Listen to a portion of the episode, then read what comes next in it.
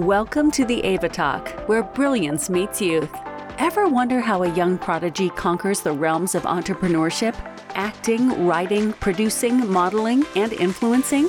Meet Ava Justin, one of the youngest executive producers in the game. In each episode, join Ava as she spills the tea on her journey from navigating the entertainment world to dropping wisdom on self help, diving into current events, and even breaking a sweat in the fitness arena. This is not just a podcast, it's an electric conversation with a multi talented force to be reckoned with. The Ava Talk. First episode.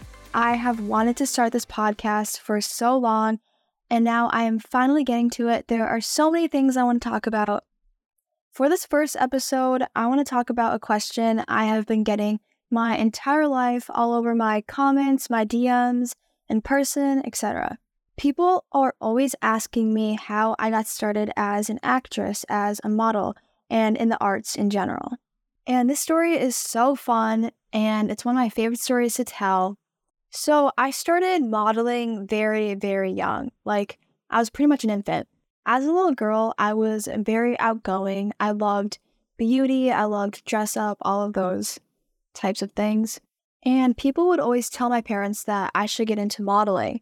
But at the time, my parents didn't know too much about that yet and what that was all about. But they learned that there was a modeling competition in the city for babies. And so they looked into it and they decided to enter me. Even though I was only two years old, I actually do remember this day. Like, I remember like taking the photos and like going to the photo shoot, which is really funny. And then a couple weeks later, we found out that I got first runner up. And because of that, we were able to have a meeting with an agency in town. And I was only two, so I don't remember too much about this part of the story, but my parents told me that they had arrived to the agency's office and they were walking down a long hallway filled with, on like one side was like different catalogs and stuff like that and the agent pointed at them and said, This is going to be your daughter up here one day. And then shortly after that, I got with the agency and I started booking things left and right. I was modeling for Target, Best Buy, Elmer's Gold, Macy's, a bunch of sports companies, and a lot of school supply companies as well. The brand I did the most shoots for growing up was definitely Target. I remember being in preschool and my mom picking me up early from school, and I already knew where I was going. I was going to the Target headquarters for the photo shoot. And I probably did around 50 Target shoots as a kid. There was also this other sports catalog I did a ton of photo shoots for. And it got to the point where the photographer actually got in trouble because when you flipped all the pages on the catalog, every single page, it was me on there. And then eventually someone said, like, okay, like we need to mix it up. We need to hire other people as well. So that was really funny. And yeah, my childhood has been, well, I guess I'm 18 now, so I'm an adult, but like my childhood and like everything I've booked so far, like everything has just been so much fun. And I'm so grateful. Since I had always loved being in front of the camera, my career had started to progress to commercials at that point. And with my love of performing and being in front of the camera, it started to progress to commercials. And that was when I was around like five or six. I've been on dozens of commercials all over the country, even for the Olympics.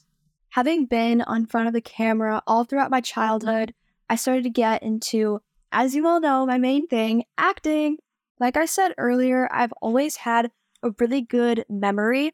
And so I started auditioning for short films and working with an acting coach to improve my skills. And then eventually I was working on movies by late elementary school. I remember booking my first major film and being on set and absolutely falling in love with the process. When I booked my first major role, I was on set with Emmy winning Loretta Devine, Brian White, Sharon Leal.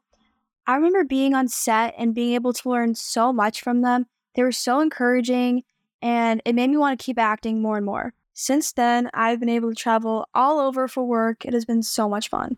Although this has been so much fun, the entertainment industry is very challenging.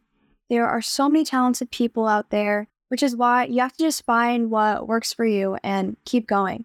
I keep getting better by studying my craft, taking acting classes, reading books about acting, and whether you are an actor, a dancer, singer, modeling, if you're an artist in general, you know what I'm talking about. You are always learning, always evolving, and you have to root for yourself. Also, being in the arts is definitely something that people won't always understand if they're not in it themselves. For example, if you are the audience, all you see is the glamour, all you see is everything all together. But when you're the artist, when you're on this side of everything, you see the hours you put in, you see all of the time, the commitment, the dedication, and you really have to be your own biggest fan and keep moving forward, keep persevering. And people continue to ask me about the process, which this is something that I'll continue to talk about on my podcast episodes and everything. But the acting process, it can definitely be very long. First, starting with getting your pictures done. Headshots are expensive. You have to have your pictures done. You have to have your agent to submit you for the roles.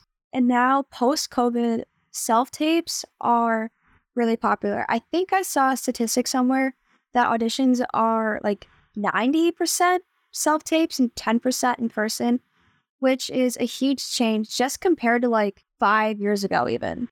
I feel like self tapes are a really good thing, especially for actors who may not live in a city with a lot of productions going on.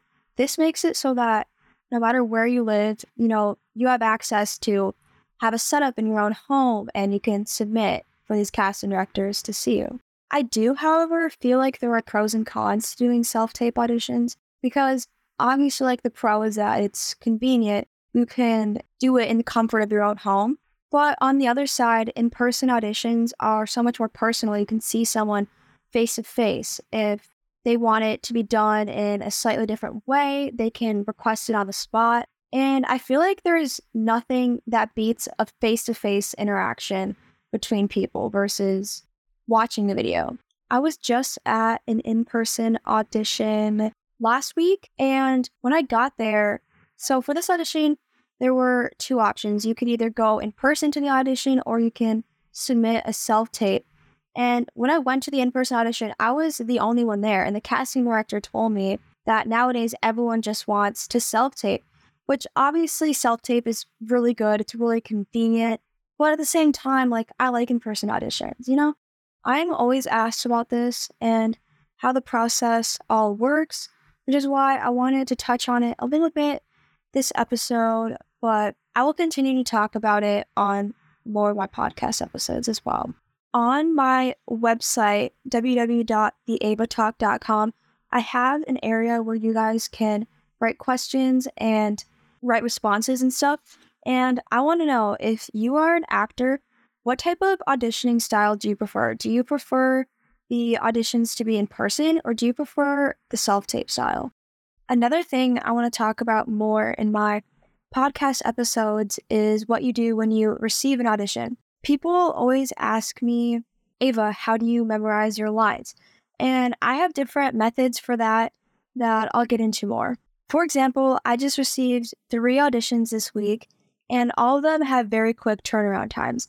Like, some of them are due the day after I just received it, some of them are due two days after I received it, and you have to be prepared to be able to learn fast and you have to have your setup ready to go, and a reader, someone to read the lines opposite with you. And I'll talk about that more as I get into more episodes. The sides can be very long. I've had 10 to 15 page sides before, which is, of course, a lot to prepare, especially if you're given a short amount of time.